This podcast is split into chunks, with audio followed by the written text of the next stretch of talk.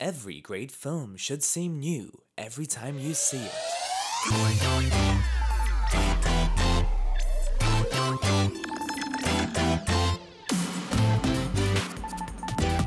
Hello and welcome to the 85th episode of the Midnight Film Review. I am your co-host Brian Stevens, and with me, as always, Colin Smith, Colin. You look super dapper today. fresh, fresh from, uh, fresh from my Senate intelligence hearing, uh, which I attended until uh, 1 p.m. today. You did a great job. But thank, I, I stood up to those, uh, stood up to those bastards, and I don't even this. It doesn't make any. I don't know where I would possibly be going with this, or what it has to do it with doesn't have anything to do with anything. Um, well, we have a podcast to do. We do. Um, 85 episodes, man. Um, so I was on the way home from work today. I, I was stuck in traffic, like always. and I knew that it was my turn to host. So I wanted to remind you remember the the first law of podcasting was if you made it to 15 episodes, then your show had a good shot of. I, I feel like you just make up a new number every time we have this conversation. Fifteen. That was that was really it. yeah, I think it was 15. I don't I don't believe you. Well, the second law Uh-huh. of podcasting is if you reach uh, 85, which we are at today. There's no there's no way this is the second. We've already hit. You already you already talked about some random second milestone. Now I know you're full of crap. No, it, it it's a guarantee that you will get to 100 episodes. That's the second law. If you get to 85, you get to 100. Yeah. I feel like that is just such a safe bet. Li- Listen, I don't make the laws, okay? You you make up the laws. I'm I'm pretty sure. Yeah. Yeah. Uh, well, we we do we do have a open discussion is just it's going to be a train wreck. We have we're going to talk DC EU D, DC DCEU DCU DC extended U yeah Yeah. DCEU DCU. Yeah. uh, because really there's not a whole lot else going on right now. Everything's all the news is kind of dry. There's nothing too interesting to talk about. Uh, hopefully, you know that'll change next coming weeks. We do have two emails to read, so thank you for writing in. Uh, we both have media hot takes again, which is awesome. Two weeks in a row, drop bringing the hot fire, and then we're gonna end with the review of Wonder Woman. Wonder Woman. uh, so let's kick off this shitstorm. Uh, well, oh, we also have a possum with us, so Shit off this kickstorm. be, be, be Know forewarned. Uh, so let's let's talk a little bit about this box office. You know, there were people people were talking about how uh, Wonder Woman would probably come in around eighty million dollars opening weekend. Well, it flew past that, opened at hundred. We thought like, man, that's a great opening for this movie, but it doesn't seem to be that great of an opening in comparison to the other DC movies. Yeah, it's it's so weird because the this movie's been getting great press. Yeah. Like and the fact that it's been getting great press has been getting great press. Yeah. Like it's reporting on this has been really positive and I think fairly proliferated. Like I they you know, they talked about it on NPR. Like Mm-hmm. NPR doesn't talk about like films or DC films, you know. Um, Yeah, it's got great reviews too. I mean, Yeah. just last week we talked about how uh, the reason nobody went and saw Baywatch or Pirates was because it got bad reviews. Uh, so I don't really know what the excuse is for Wonder Woman.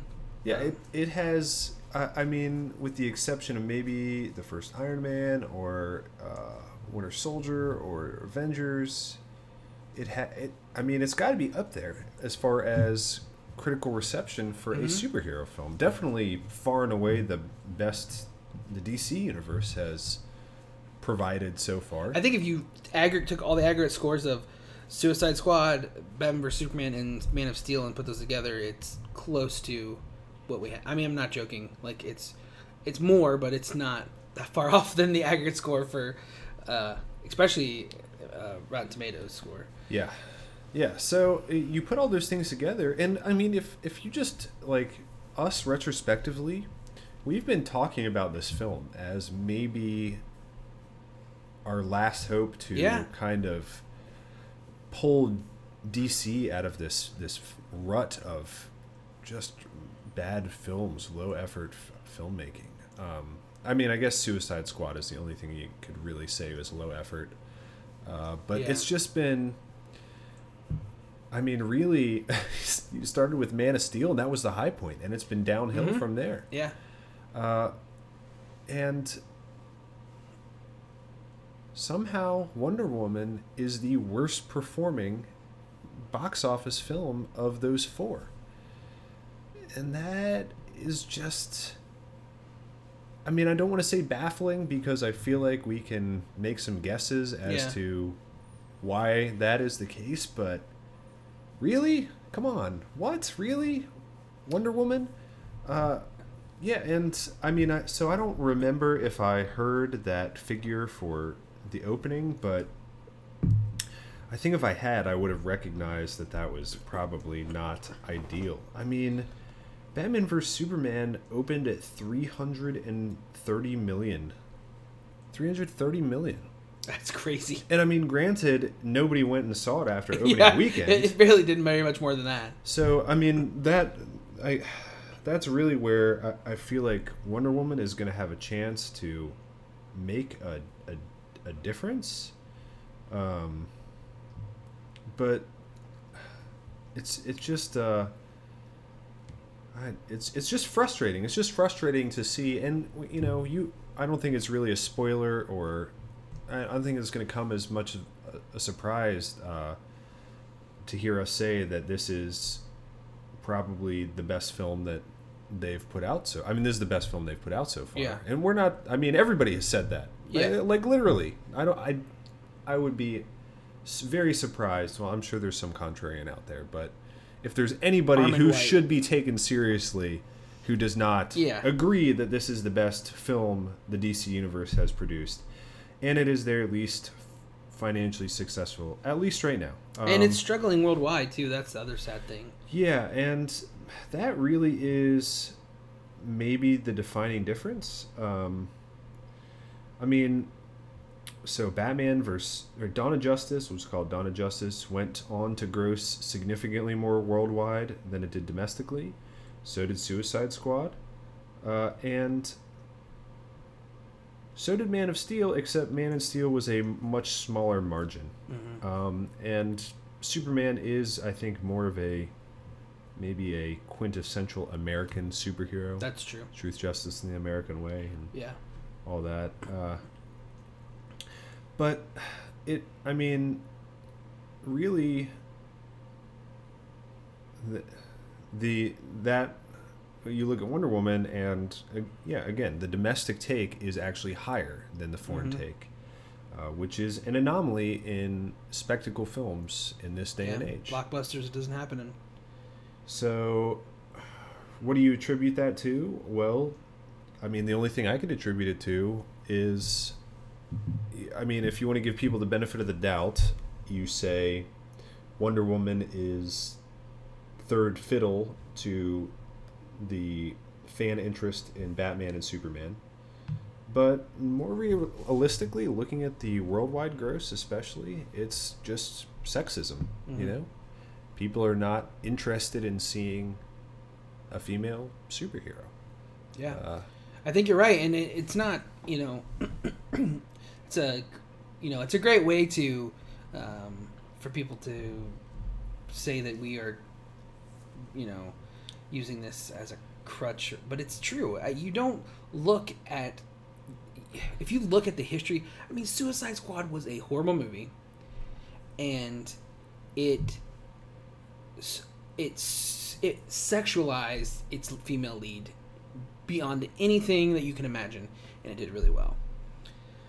Wonder Woman is not that way. Um, yeah, she shows a little bit of leg, but her outfit is not, you know, sexy. She's at no point is she objectified in this movie, um, and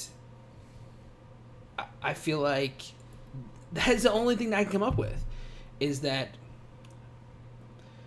sexism has to be involved and and i'm not the first one to, to, to cry that kind of to, to cry, "Oh, this is sexist," but it just seems clear to me.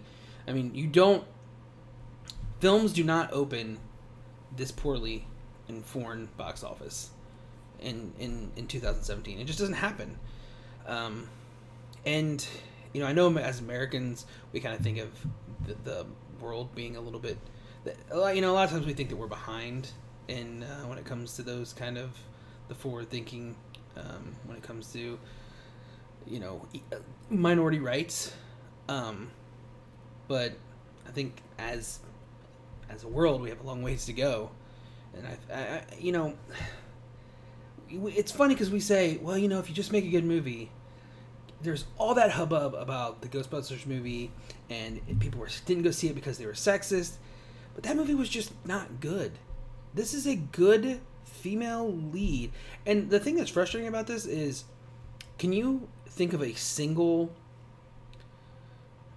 I don't want to say action movie, but like action adventure heroine that if you were a little boy or girl that you would be more excited to see. Like I can't think of a single like I'm trying to think of Well, so the the obvious comparison, this is what Box Office Mojo did, Oh. was Katniss. Katniss. Um, the Hunger Games series. I mean, so the Divergent series. Uh, you could make an argument for Rey in Force Awakens, but nobody knew nobody knew that going into Mm. Right. Star Wars. So you, Yeah. you, I mean, in the future you can maybe draw that line, but this is, I mean, un, unequivocally the first female superhero film, superheroine film. I, I Mm-hmm. think I think super. I like rather say superhero.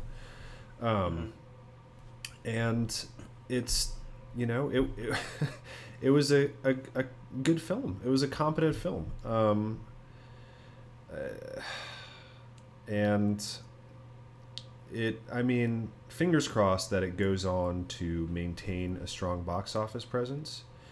Uh, but I mean, this is also the this is the record opening for a female directed film too, yeah, that's a good Uh, point.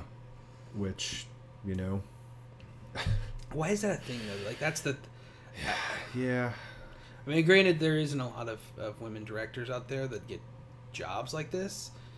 Um, in fact, there's, I mean, uh, as far as minorities go, women are not represented very well when it comes to directors. no, they are they and they have a the a hard time getting work in Hollywood. We we talked about it, um, and I'm not going to remember the name of the film, but you saw you saw a sort of a small thriller film. Uh, I can't remember what it was what it was called, uh, but the director w- had tried to get it made and ended up having to kind of, I guess, finance it herself, or there's some indie company, uh, and it, it was like really well received. It got a lot of acclaim. Um, and I know she, she was an accomplished director, I think too. Yeah. I just I I can't remember the. Uh, This is a totally useless anecdote, Yeah. but uh, yeah, it just it's. I mean, you know, hopefully things change, uh, and since Hollywood, all their their main main driving force is profit.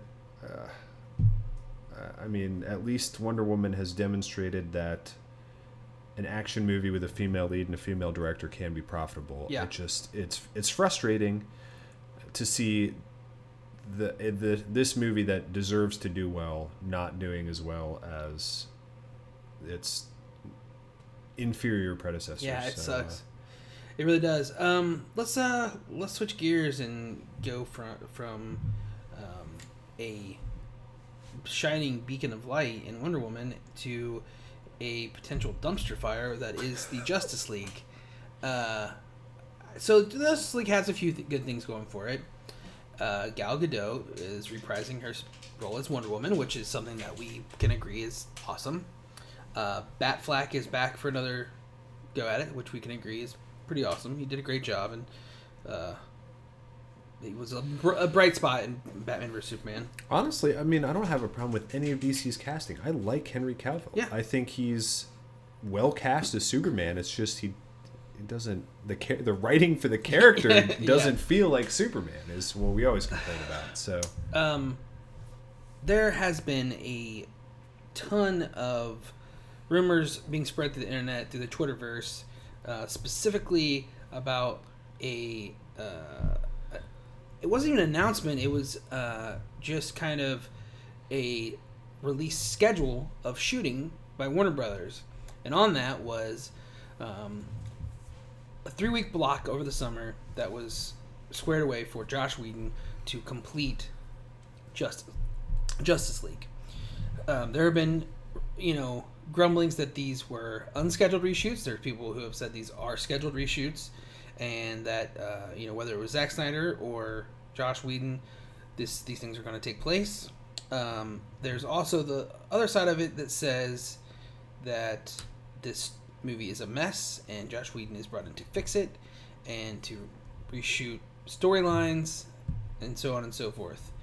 Um, an article written, I can't remember the author's name, but it's a Forbes article. It is very long and redundant, um, but he kind of does the right thing in explaining that it's kind of both. It's kind of both things.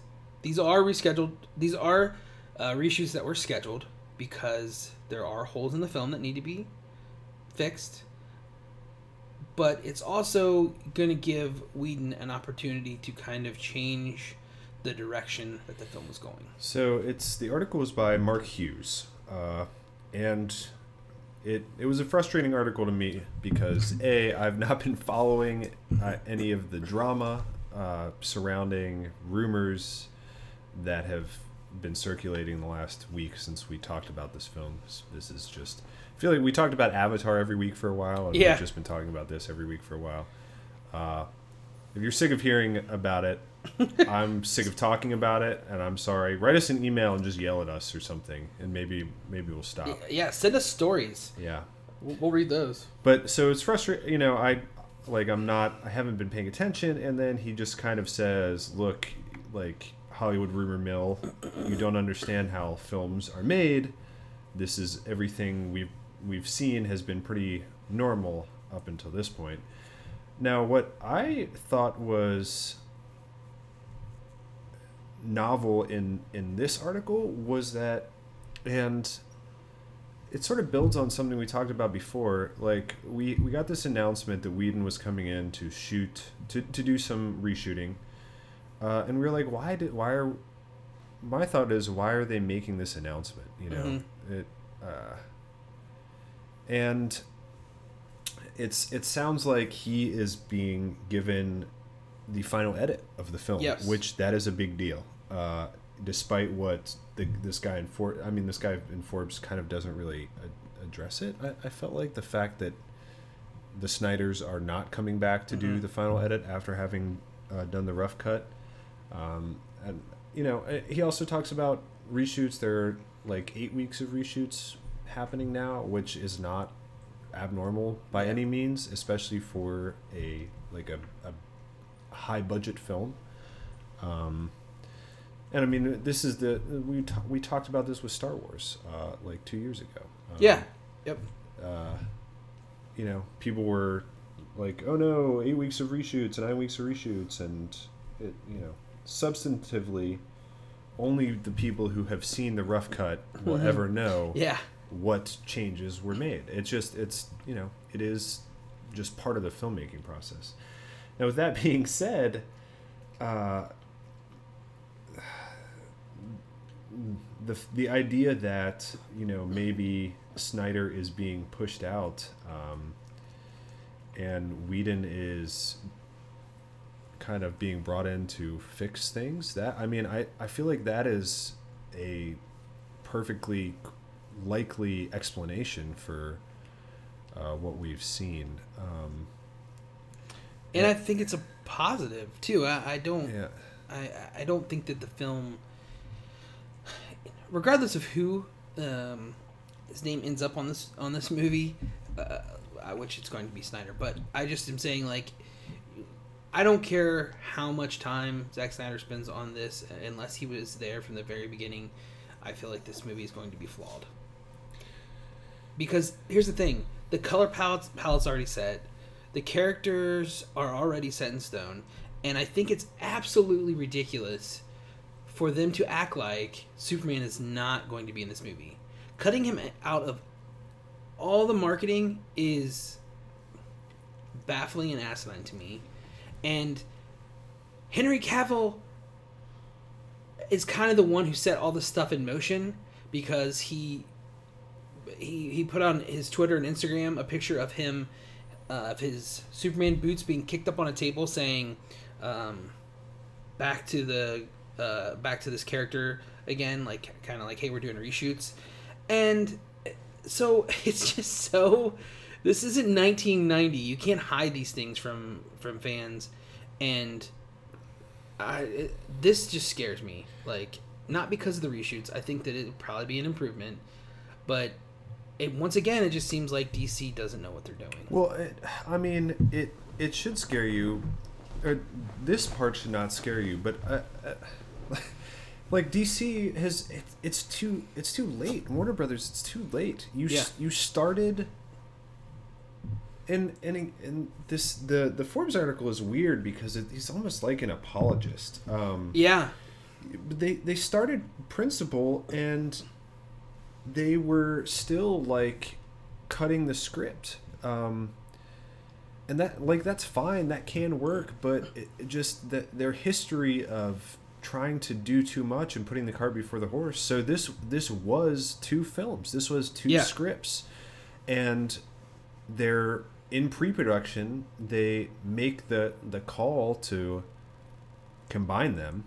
And obviously so you can start you can start um, shooting scenes you know are going to have to make Yeah. the cut but like that that's just you you have this history of problematic screenplays and you're starting production sh- sh- cutting these two films into one film like it and uh, i mean I, I just yeah so david goyer isn't writing this film but i think it's chris terrio i already forgot i'm like a goldfish yeah Chris Terrio Chris Terrio did write Dawn of Justice. Was one of the other writer Yeah. with David Goyer, and he he did write Justice League um, along with Zack Snyder.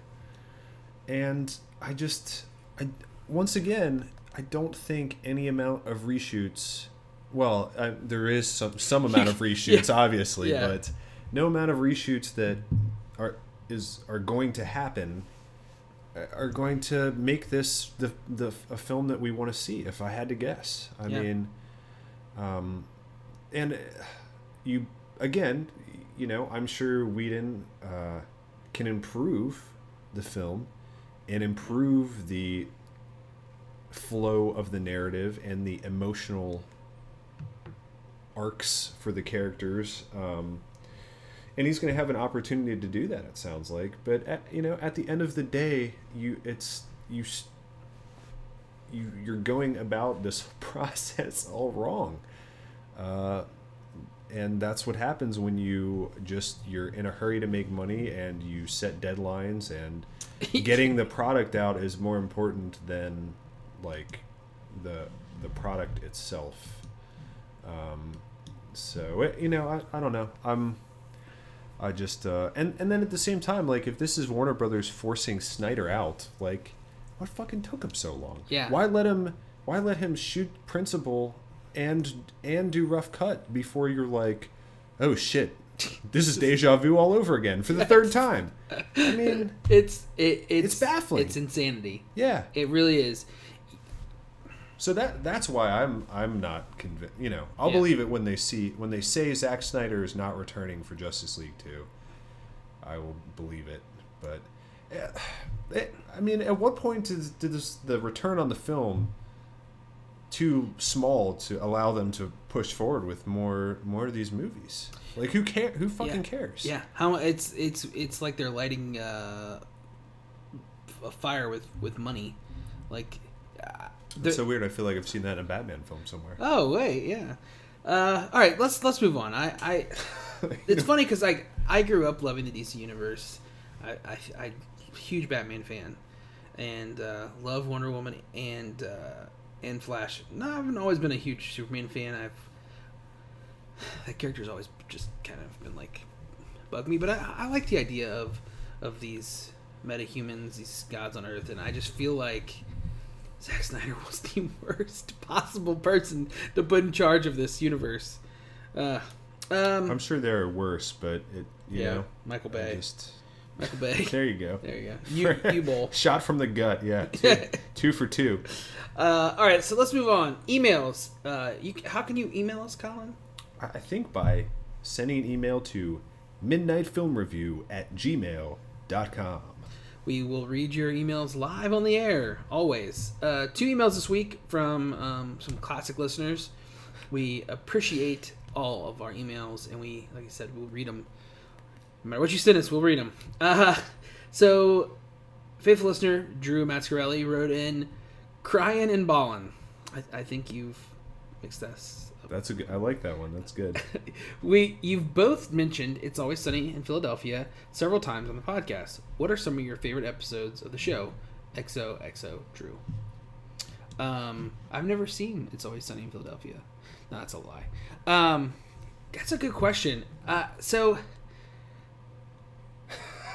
I think my all-time favorite episode is probably uh, I don't know the name of the episode, but the night the Nightman The Nightman Cometh. episode, Nightman cometh is Yeah, that's the name of the episode. Season the season four finale is one of the high the, one of the highest rated, if not the highest rated, Always Sunnies of all time. Yeah, I think that that's probably my favorite episode. I feel like that's really cliche to say, but I mean, uh, funny is I mean funny is funny. It is what it is. I don't really, you know, um, eh, the Charlie McDennis ep- episode, the first one, is great. Uh, yeah, I mean those are probably the two that stick out most in my head. The Gang Goes Jersey Shore is probably another classic one with the rum, uh, rum ham. Is that what it is? Ham rum rum ham. But So I stopped watching after season six, and we're now on season. Uh, what twelve? we just season twelve we just, fi- finished. Yep, yep. So I've been out of the Always Sunny loop for a while. Uh, my brother actually told me about the show, uh, like while season one was airing, and we actually would watch it on FX, like uh, every I think it was Wednesday, Wednesday or Thursday, Yeah. maybe Wednesday. We would watch it every week, um, and at a certain point, I just uh, it's like I, as much as I love the characters, I, I think season six was probably kind of s- the show kind of slowed down a little bit. Uh, it was, I don't know. It it felt like they were just it had become really formulaic. Um, but uh, you know, I like even the first episode, the gang gets racist. Just classic TV right there. Uh, Yeah. Charlie got molested on, in the first season was a yeah, great one. yeah. Um, Mac bangs Dennis's mom in season two. Uh, I mean, th th those first few seasons were just such fire. I mean, they were just coming every week with Dennis and Dee go on welfare Yeah, and they get addicted to crack. pushing the Um, limits of network television. The gang gets held hostage with the McPoyles. Oh, that's a great episode too. Sweetie's dating a retarded person. That's Uh, great, The, da- the gang dances their asses off, which um, great rickety cricket episode Yes. into season three. Uh, obviously, the Nightman Cometh um, is great, but uh, yeah, I just yeah, I I mean, I just I love. It. I think the first five seasons, the Dennis System classic, just Yeah. all time one of the most all time quoted TV episodes I think on the internet. For sure. Um, Uh, this you're right. The show did hit a dry spell. I think. Uh, yeah, probably uh, season seven, seven, eight, nine, and ten had their spots.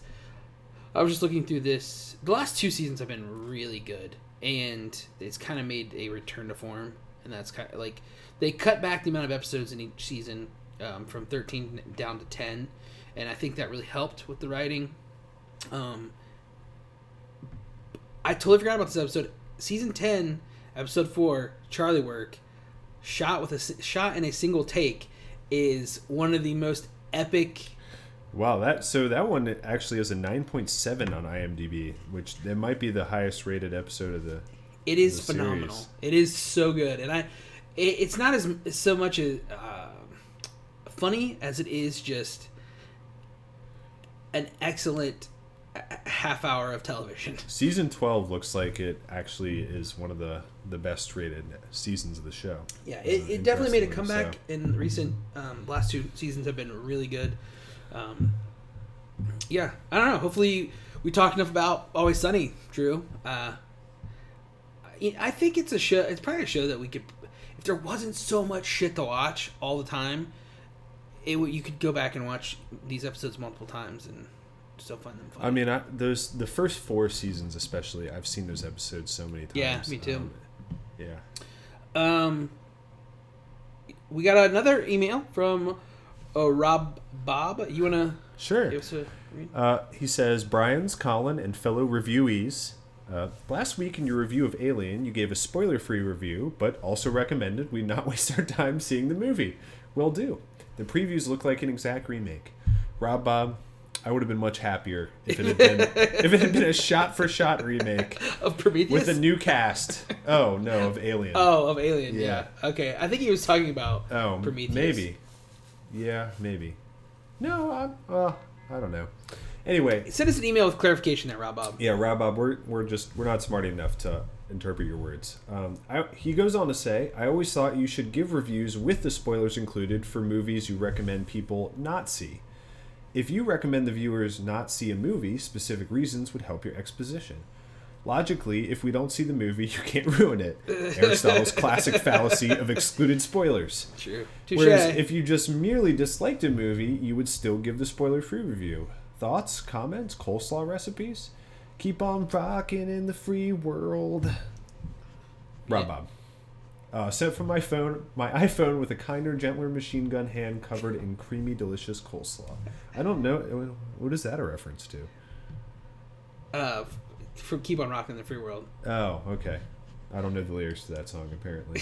Uh, I, I think that's a clever idea, Rob Bob, and I'm sure that the reason you say that is because you were like, most people were like, oh, I gotta wait to spoilers. Just you know, just skip ahead to spoilers. You know? I mean, yeah, you know, it, so I think I think we're just a. It's easy to just do the same format every time. That I think that's the biggest Yeah. reason because we're we're just conformists, really. Uh, we don't want to go outside our comfort zone. we're but principled. Just in case you you're a new listener, you don't know how things work, you don't trust us yet. You don't, or maybe you have different tastes for us or mm-hmm. than us, or maybe our spoiler-free review of the movie you're just not buying it, or Yeah. maybe you that it's you're like, man, that sounds awful. I really want to see that for some Yeah. reason. Then you know we've left you some wiggle room to go in there and be surprised. And like you know, like Brian said, you can always just keep listening and hear the spoilers anyway. Which I'm sh- there've got to be. I'm sure people do that. Like I'm sure there are. yeah, Yeah.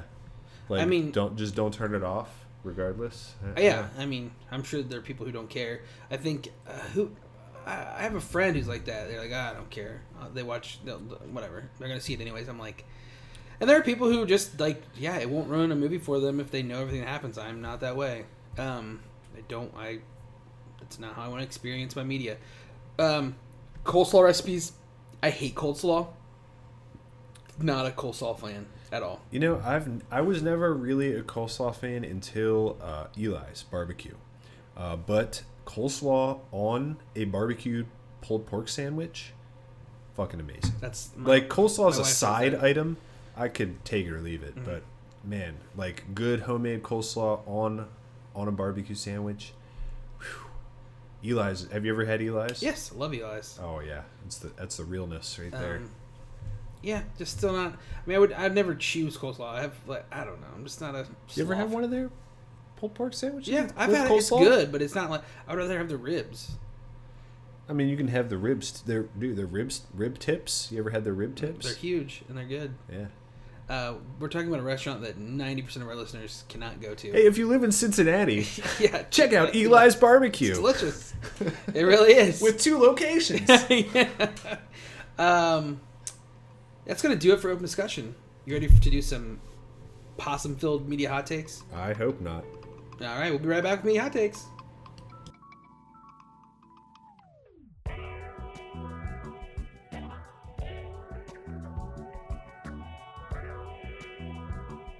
And we're back, Colin, with some media hot takes. Media hot takes. Sponsored by the Possum. You almost forgot her. No, I was I was thinking if there was another way I could spin that. Uh oh, it's alive. My coworker sent me a meme of a guy holding up a possum. Like, look at this cat that the stray cat that I've been feeding, and it's a possum. Um, It, it remind every time I hear possums, I think about God. It's got to be season one or two of Awesome Show. Uh, the Here's My Chippy. I don't know. I don't remember. Um, God, it's it's Never a weird. it. Never. Like it would take me so long to explain it. It's not That's even. not your media hot take. No, not at Uh, all. you want to go first? Media hot take. I guess I could go first. Um, so, my media hot take is something everybody is probably familiar with.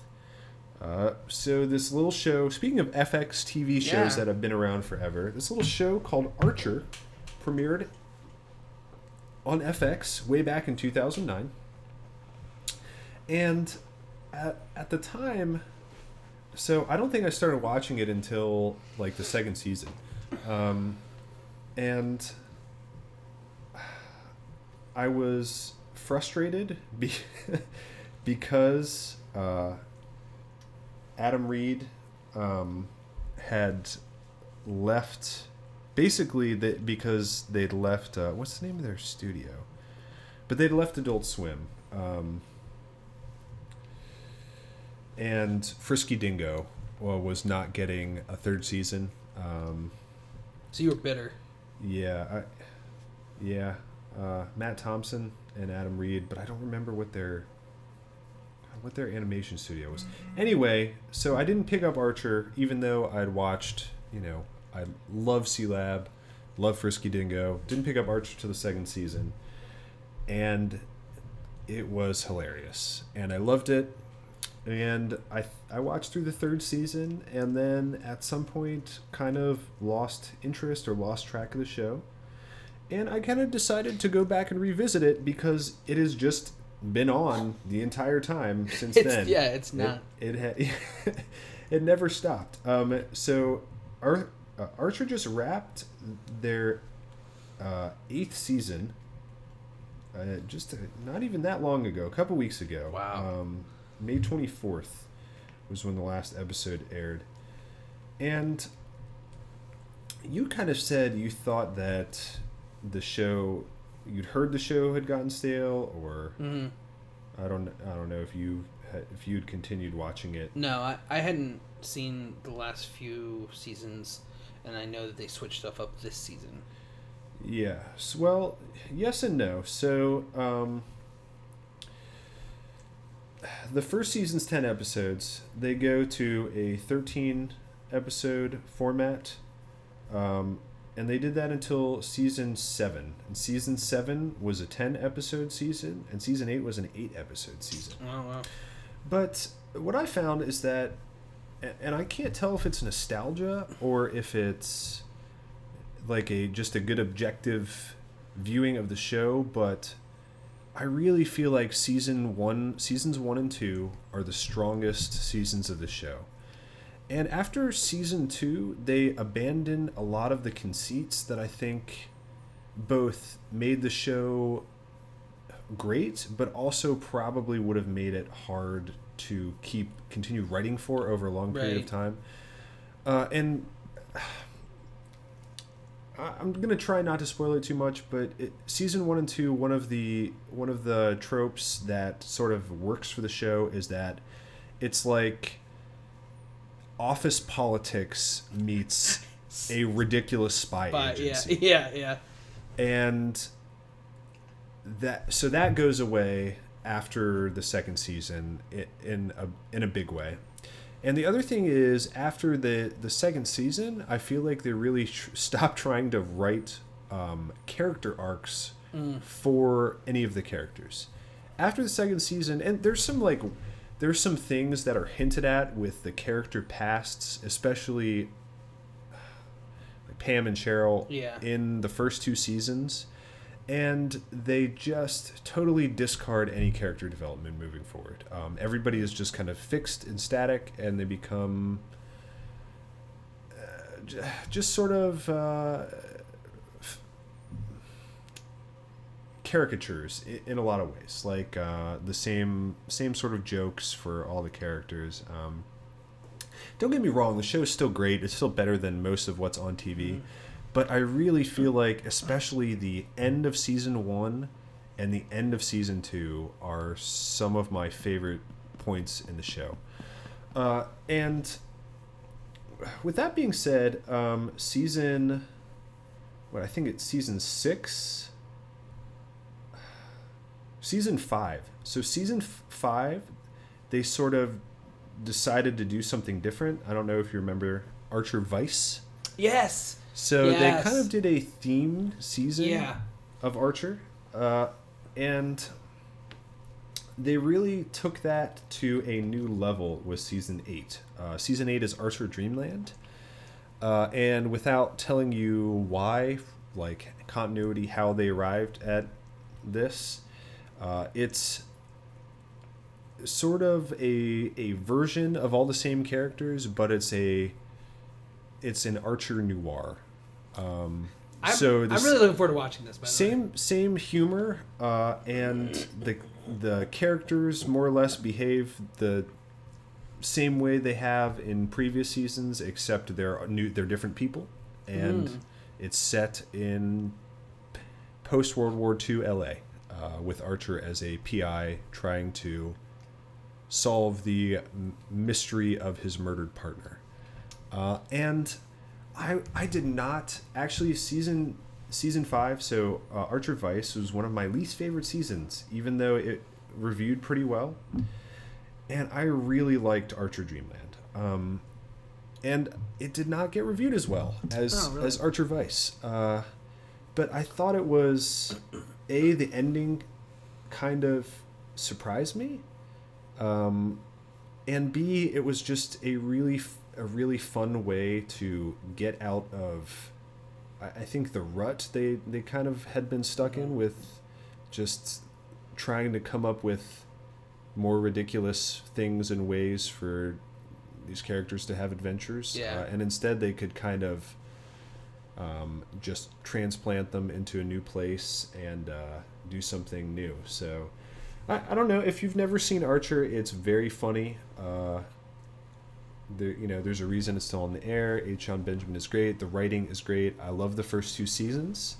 Um, I think those probably, if you like this show, you would probably like the first two seasons of Archer. They're and I think they're on everything. They're on Netflix. They're on Hulu. Um, if you have FX, you can watch it on their app, I'm sure, or on their website.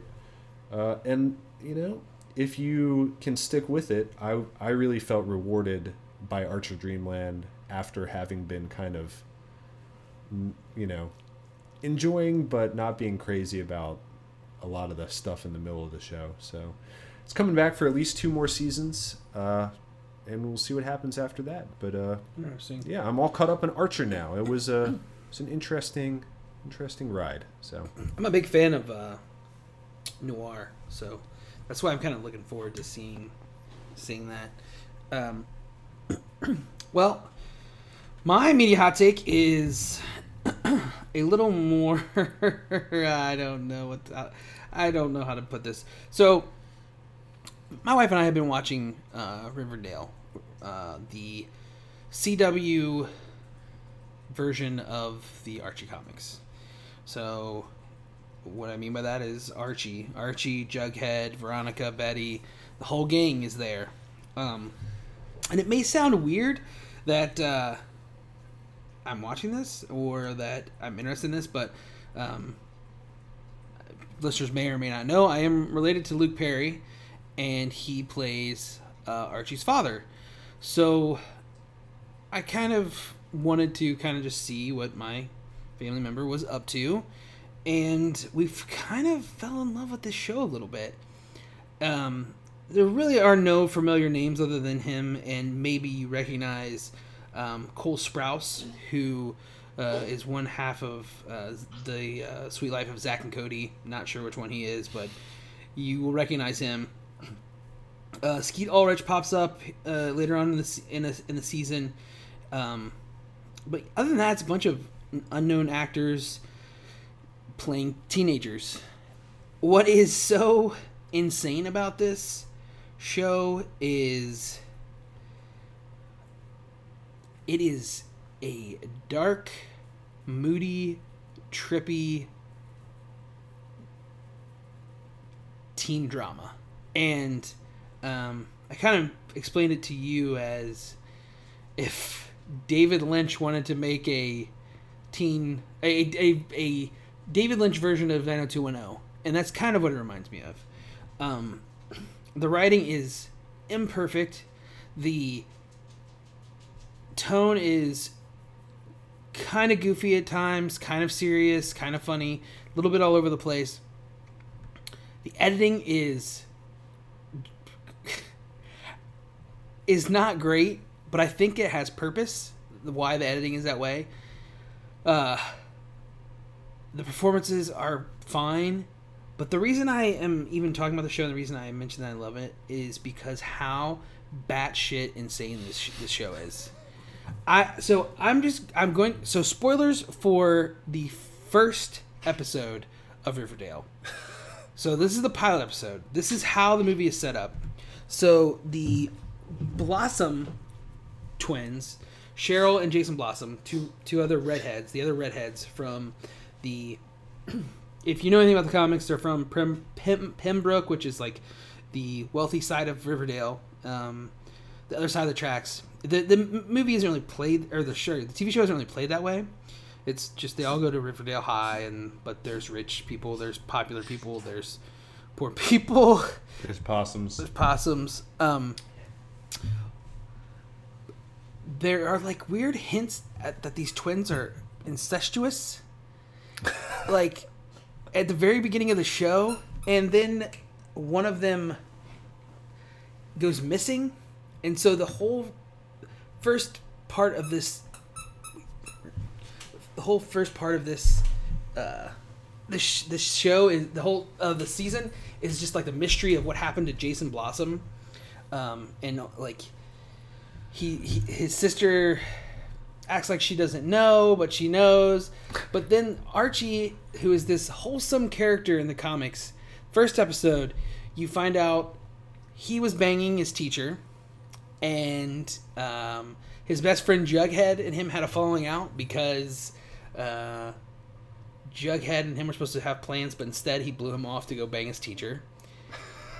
And uh, there is murder, there is corruption, there is just all kind of scandalous sex in this. I mean, it is it is insane. There are some weird stuff that goes down in this show. So if you if you like teen dramas, if you like just weird television, I would recommend it. it you know, CW is kind of known as the the teen channel. There's lots of superhero, Flash, Arrow, Super or Supergirl, but then they had um uh was it Vampire Diaries or something um supernatural it's just Be- Beauty and the Beast show. yeah, that got canceled after a short stint. Yeah. Um, but Riverdale, it, it finished 13 episode season, got renewed for a second season. It got reviewed fairly good, like okay for a um, for a network television show. But I, I mean, it takes some real risks in the way that the the show is shot and the characters and the things they do. I'm not looking for much out of it as far as it saying something real or profound, but I am looking forward to weird stuff happening. So um, it's like Twilight Zone Archie. So if it sounds like that's up your alley, uh, it's on all 13 episodes are on Netflix. So you can check it on there. Season two probably coming at the end of the year, towards the end of the year. It looks like. So it's Yeah. it'll be back. Um, I think that's going to do it for media hot takes. Yeah. We'll be right back with a review of Wonder Woman.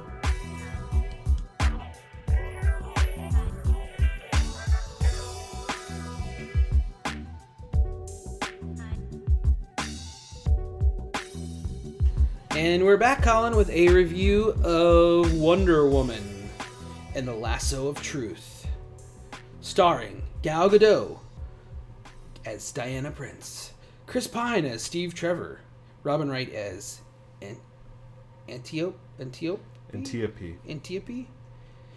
Uh, a bunch of other actors. I'm not gonna go through all these. Gal Gadot's just Diana in this one. Okay, fair enough. Yeah, Yeah. Diana. Diana. She's just Diana. Good, good, good point. Um, so I'll read. I mean, everybody knows who Da- Wonder Woman is. Danny Huston as Zale Ubernazi,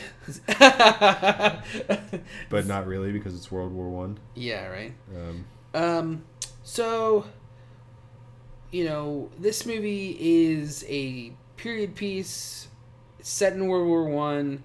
Um, the IMDb says before she was Wonder Woman, she was Diana, Princess of the Amazons, trained warrior. Um, when a pilot crashes and tells of a conflict in the outside world, she leaves home to fight the war to end all wars, discovering her full powers and true destiny. Uh, good enough synopsis for me. Um, this movie for me was a it was a different it was a lot different than anything dc has attempted uh, we talk a lot about marvel movies being genre films and uh, you know whether it's ant-man as a heist movie or um, captain america as a spy thriller um, this is a, def- definitely a period piece and, and very much a war movie um, i enjoyed huge parts of this movie Gal Gadot is absolutely fabulous as Wonder Woman.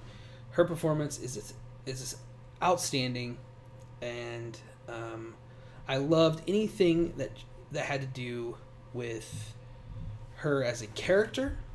Um, had anything to do with Chris Pine. Chris Pine is fabulous in this too.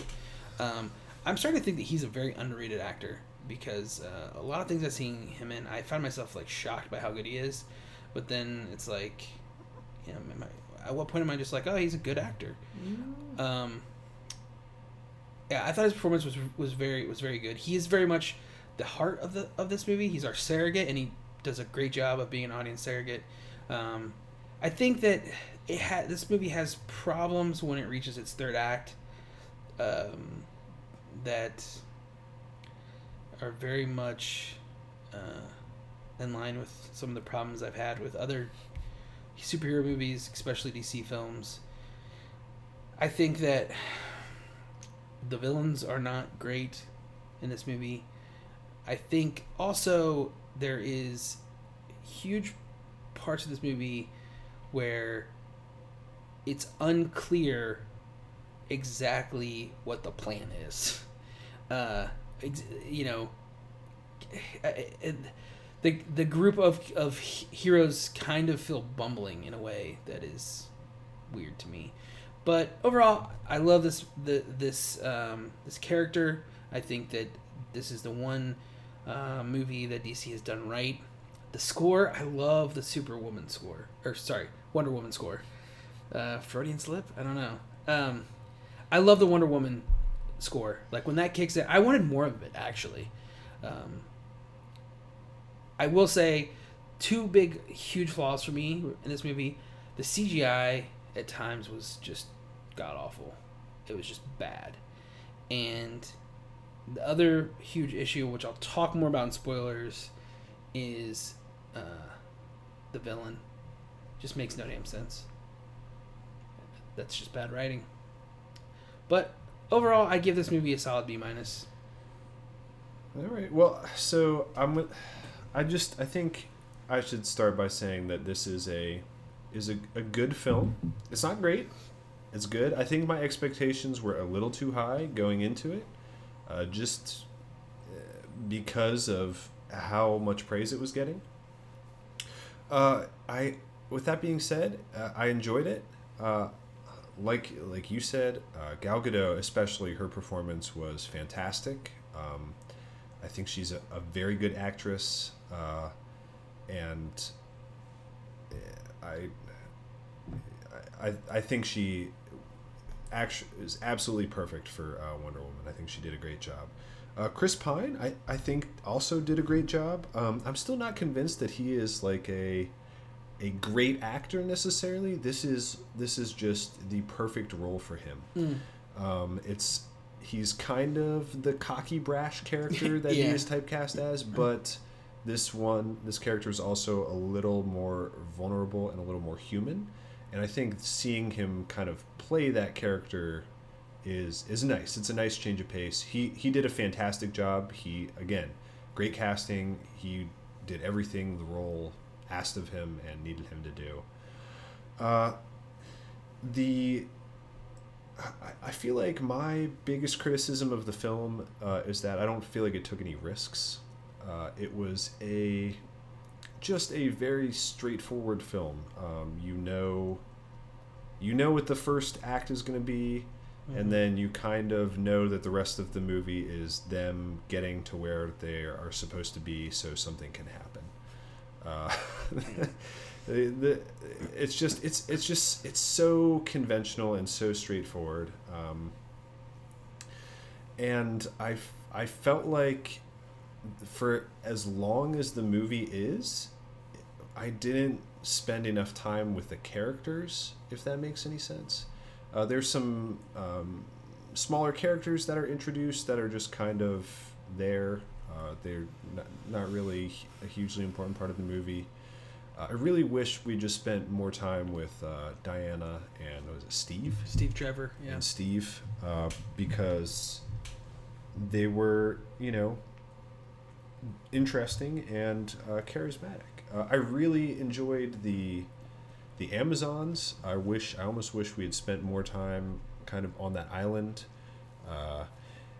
And I also feel like most like the the choreography of the film got less interesting as Yeah. the film went on, which Agreed. was disappointing. I hope that's not a spoiler, but uh, and the direction too. I feel like the direction kind of got less interesting, and and the the climax was kind of. Uh, Formulaic. It was. yeah, it, you just everything is telegraphed. Um, so what what makes this movie work is is really Gal Gadot's performance, a competent script, if you know a formulaic one, and solid direction. Like, just like set up the pieces so you can knock them down. You know, just. Uh, it's and that's what makes it passable and and and, and, ab- and above average. yeah it, it's it's enjoyable um, the world war one I, I think was was also it was nice to see a Yeah. departure from uh, you know maybe a world war II film although i don't i feel like the first captain america film was the, the only other period superhero piece and that didn't quite do world war II justice uh, Yeah. this one does a little bit better job i think exploring Oh, world war one I think it does a lot better job um, of but it, of at least the weight that was on the population of the world at that time. yeah, I, you know, I, so, uh, but I just, you know, eh, for for all the flaws, uh, they're not glaring, and they don't really detract from. Uh, I guess this being a just a solid movie with um, a lot of fun things and a lot of en- uh, some enjoyable moments. Um, man, I like I had to I had to tell two people to put their cell phones away Yeah. during this film, and I feel like it really took away from the beginning of the film for me, Mm. and that sucks because that was I th- probably my favorite part of Yeah. the film, and like I just was getting angry at people uh, instead of just sitting there and being absorbed by what I was seeing. It's so so freaking frustrating. Uh, yeah, There's people- some weird People are so yeah. Two pe- like two people had their cell phones on from literally the o- the opening title of the movie. Like the the house lights go down and they already have their cell phones out. What are you doing at a movie theater? Why are you here? Yeah, what do you what do you why don't just do that on your car? Like my my biggest issue was that it seemed like there was weird shenanigans going on from the very beginning in that theater. Like people were sitting in the wrong like it's like they've never heard of assigned seats or they don't understand how the alphabet works uh, and numbers and uh, that's the pro- like I love that we are way off on tangent. Yeah. I love that theater, but it, it is such a newer, nicer theater that it draws in like everybody who's going to the movies are like, let's go to that theater, and a lot of times they're just not normal moviegoers, or they don't give a f.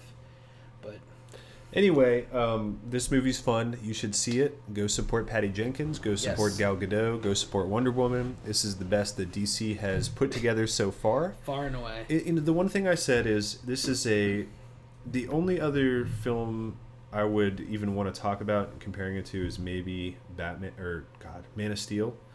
Um, and while Man of Steel was a more ambitious film, it doesn't matter how ambitious your film is if it is falls apart uh, completely and utterly. And Yeah. this film stays on the rails. It's by the numbers, but it ends up being an enjoyable experience. And I think everybody could. It's PG thirteen. Like you can go see this film with anyone. yeah. It there it is genuinely funny at some moments. Um, Great, great humor bits. I think. yeah. um, fish out of water style of humor, um, and there are some real human moments in this movie. Uh, I, I mean, I, we'll talk more about it in spoilers, but there's a couple of times where Diana Prince gives mono, you know, a monologue that is just, in a lot of ways, heartbreaking and needs to be heard today. And um, we do. I just feel like, especially in in this this world we live in now that is full of technology, we dehumanize the enemy or the opposite side uh, so much. And even though countless Germans die, um, there are you know they she does it with a heavy heart. Like she's not just trying to save the good guys. She believes that the bad guys are influenced in a way. Well, and and that you know that's kind of there is like a central uh question ab- about the film, and that's part of the the character arc. Um, this, and this movie does is you know not just Diana beating people up or something. Yeah. There's more. There's more to it than that. You, you know, there there's stuff going on beneath the surface of the film. There is a character arc. Yeah. I, I just I enjoyed that. I th- I think that that is uh, DC would be wise to capitalize on on on those principles. This is, I will say, like going forward, this is the only character that I will give a shit about or have given a shit about in the DC universe so far. Like Yeah. even their Batman, like I, you know, He, he was just the biggest asshole. yeah. Uh, like, yeah. At the end of, but the end of Dawn of Justice, Wonder Woman was mysterious and she was interesting and she kicked ass. Yeah. And I, you know, I'm willing to be invested in her character, but you know, I just I don't think DC will do anything but screw it up. But hey, at least we got Wonder Woman. Yeah. Yeah. Let's Uh, be Wonder Woman. My my super uh, super hard to please girlfriend enjoyed this film, so that should be an endorsement. That there you go. I you know it's I think this is I mean, not just for women but particularly women. This is something that like to be proud of. Like, I mean, I couldn't imagine being a little girl and seeing this movie and just how, how pumped you'd be to see, especially when little Diana is out there having a good time like that. I don't know. I'm just this is a movie that sucks because I don't have a lot of time, and probably ten years ago I probably would have re-seen this maybe in the theater. But it's two hours and twenty minutes long. It's a long movie, and it's just hard to to say. I'll definitely probably watch it when it comes back out. Um, you know, because uh, my wife wants to see it, so we'll probably rent it or something. But which is more than I can say for any DC movie. Uh, Suicide Squad was on HBO the other day, and I was scrolling through, and I was like, I watched like two seconds of it. I'm like, I, this movie is You you would have to pay me to rewatch Suicide Squad. yeah. It's What- so you'd have to you would have to pay me to rewatch any DC film up and up into this one. Yeah. Yeah. Um, do you want to get to spoilers? Yeah, let's do it. All right, spoilers for Wonder Woman. If you don't want to hear them, stop listening now. What? Honey! Wow! Are you kidding Really? me? You just ruin it every time. I'll see you at home. Well, wait a second. rude. Now, how would you not know that that was taking place? All right, Colin. Spoilers. Let's do this. Yeah, so the ending kind of drove me nuts. Um, Man. Yeah, like you. I so here is the the gambit that they take, right? If Here we go. if we don't if if Ares isn't real, then she learned this profound fucked up lesson So about the nature of so humanity. smart. It's so smart. But but there's no way the audience I mean rationally there's no way the average movie going audience is going to be happy with that ending. Yeah. There's no way they're going to be. They're going to be like where is the bad guy? Where's the boss fight? I I didn't I didn't come here to think about things and see characters grow and learn about the nature of war and man. it's such a logical place. I came to watch Superwoman fight Ultra Dick. You know, like I just I like I saw it and I was like, this is such an interesting way to end the movie. So where's the Deus Ex Machina bad guy gonna come from, and how stupid is this last fight scene gonna be? And it was everything I expected. Yeah. Um, so I don't know. I, like, hopefully, people who were thinking about what they were seeing came to the same conclusion I did, and will give the filmmakers like like I I don't agree with the ending that you put in there, but I like I understand why you did that because I'm sure you you show that that ending like where it's all like it's all been for nothing and man man is like yeah It's so smart to end it that way, though. Like I, I mean, we, I kind of knew it was. I, I mean, they. I don't think it was a secret that Ares was going to be the British dude. I don't think that. I mean, I was just kind of waiting for him to show yeah up. yep I was hoping that it wasn't going to happen, but I was kind of waiting for it to show up. And and then when he does, it, the thing, the other thing that drives me nuts is like, he introduced this villain who doesn't have defined powers, can just pretty much do anything that he wants. He can control matter. He can. Uh, uh, sort of I- it just is, it was like a mixture of Magneto meets uh, Hawk. I don't. I mean, I don't know. Yeah, and and that sort of brings me back to something I couldn't talk about in spoilers is that you have a female superhero and her method of overcoming this obstacle is like love, you know?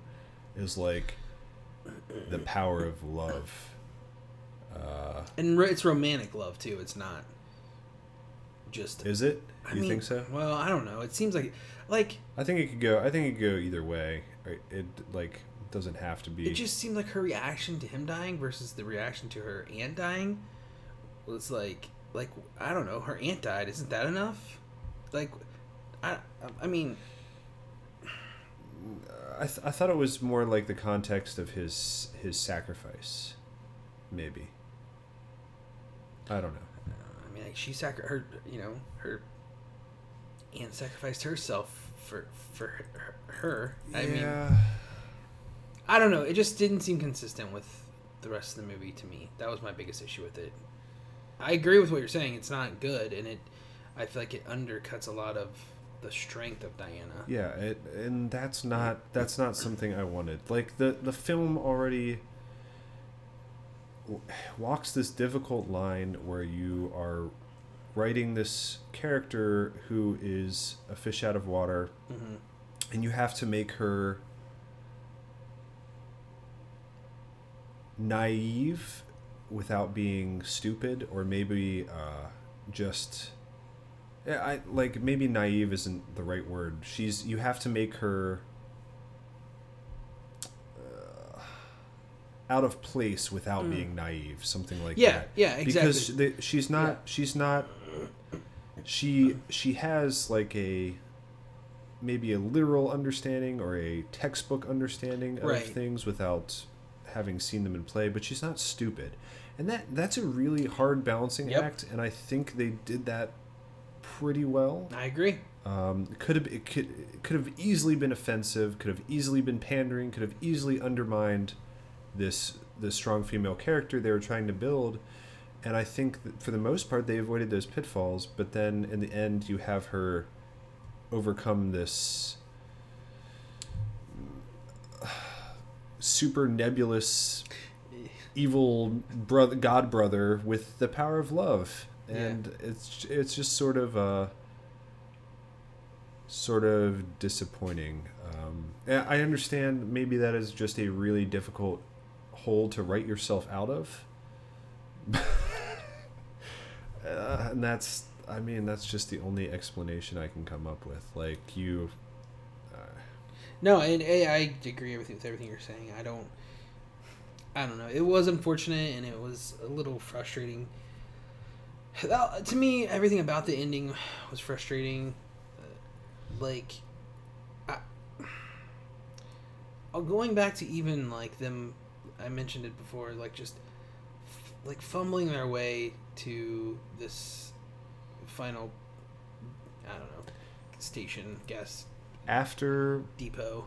after they liberate the town, the movie sort of loses loses focus. It Yes. loses momentum. They sort of the, the that ridiculous scene in the the dining, the the dance reception, whatever. It felt like it was in another movie. I felt like I was watching another movie. there's and th- there was there was one really strange editing or continuity choice where all the Germans are speaking English, Yeah. even though we have context for people speaking other languages in the film. so weird.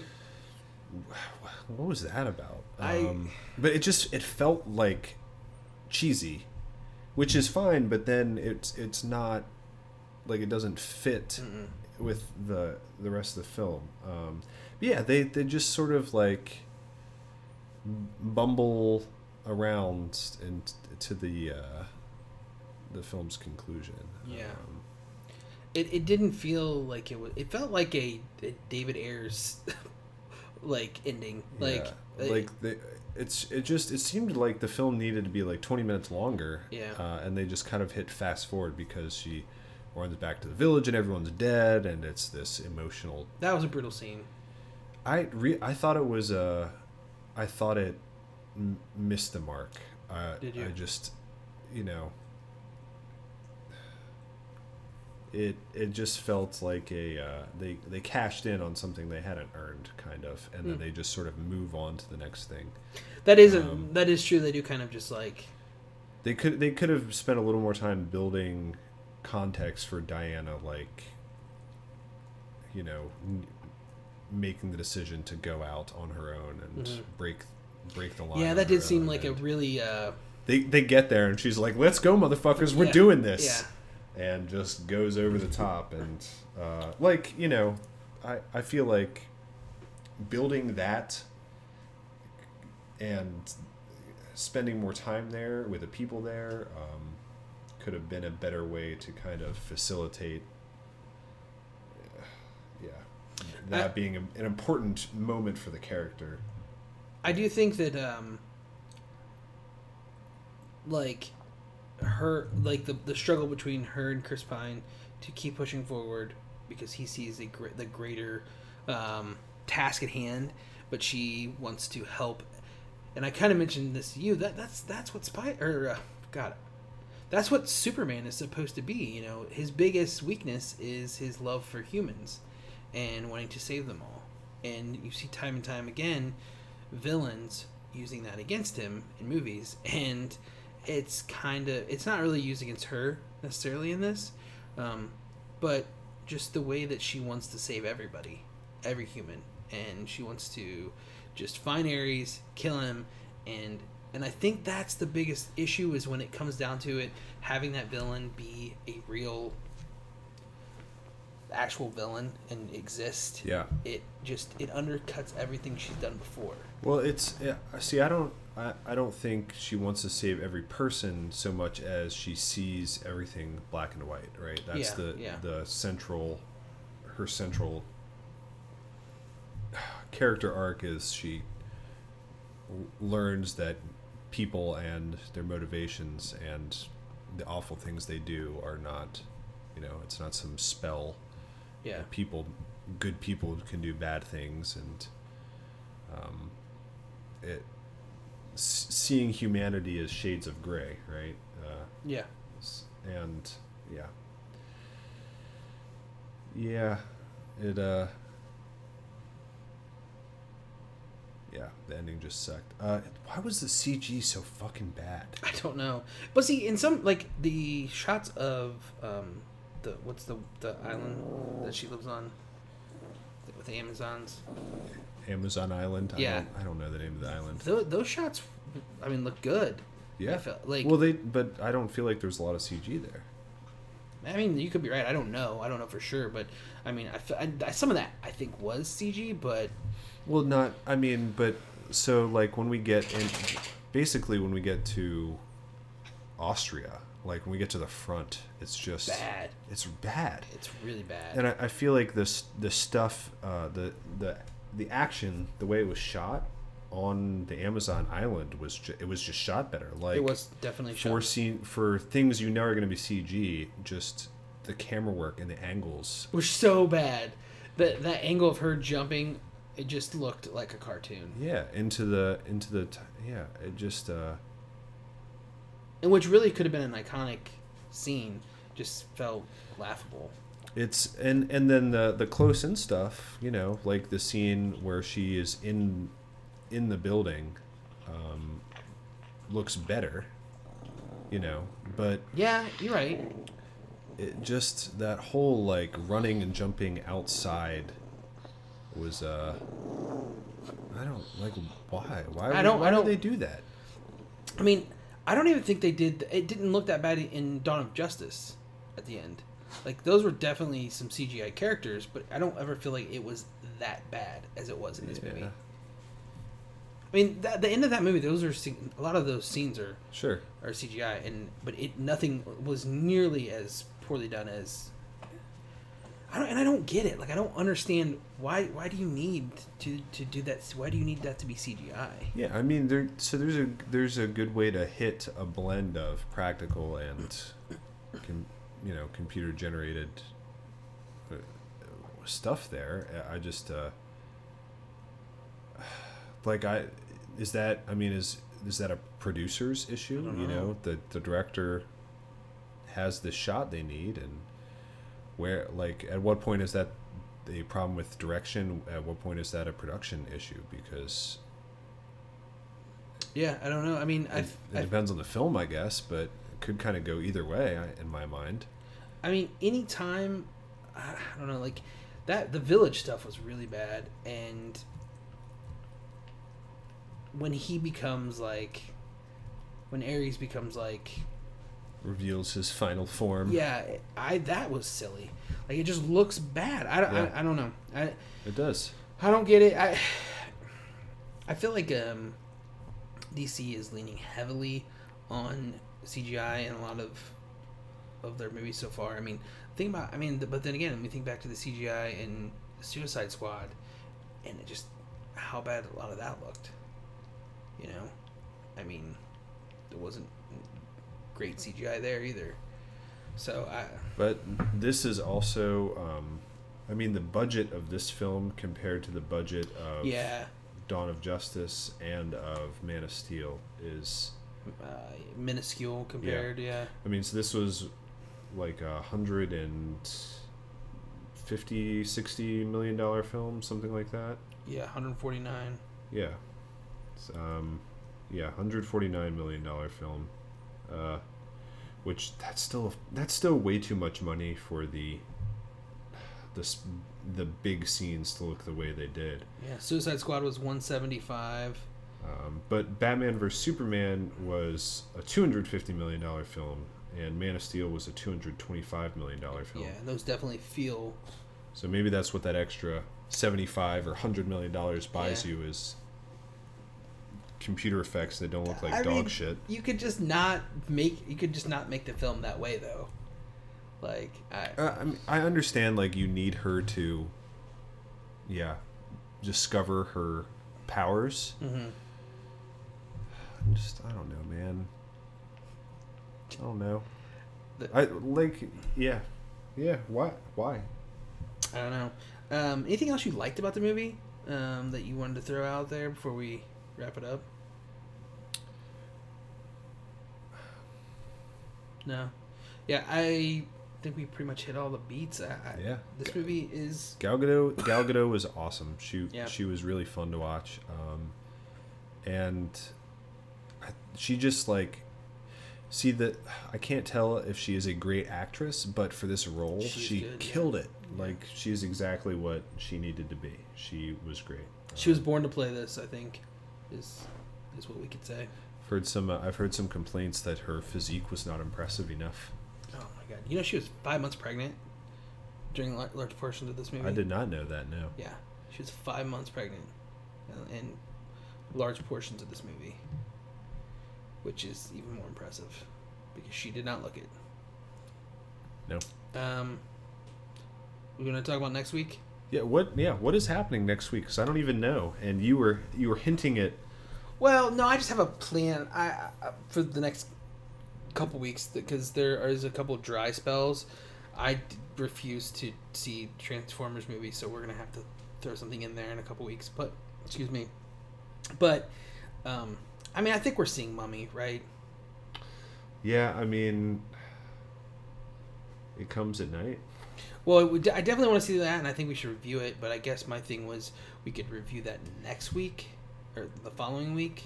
That might be a better idea. um, and then uh, we could we- we're gonna I mean we're, we're gonna have to find some some holes to fill I think you know if we avoid the mummy then that puts us in a really awkward position because No, we we have to see the mummy. You're right. yeah You're right.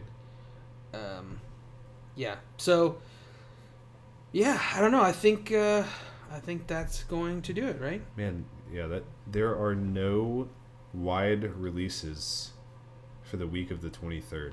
yeah that's what I'm saying we um, hopefully uh, Wait, what? Is that right? No. Cuz oh, cuz Transformers is releasing a day early. yeah That's why. That's All why. right, just kidding. That's sorry. I mean, I, well, What is yeah, happening? There are a bunch of Wednesday releases. I don't know. Ba- Baby Driver and Transformers are both getting Wednesday wide releases. I've never seen anything like this before. That is pretty pretty wild, man. what the hell? Yeah. Um. So we're gonna we'll we'll see, Mummy. Yeah, we're, we'll be back. You God. Yeah. we're gonna we'll, we'll suffer for the masses. Yep. All right. Well, that's gonna do it for this episode of the Midnight Film Review. We'll catch you on the flip side. Okay, bye.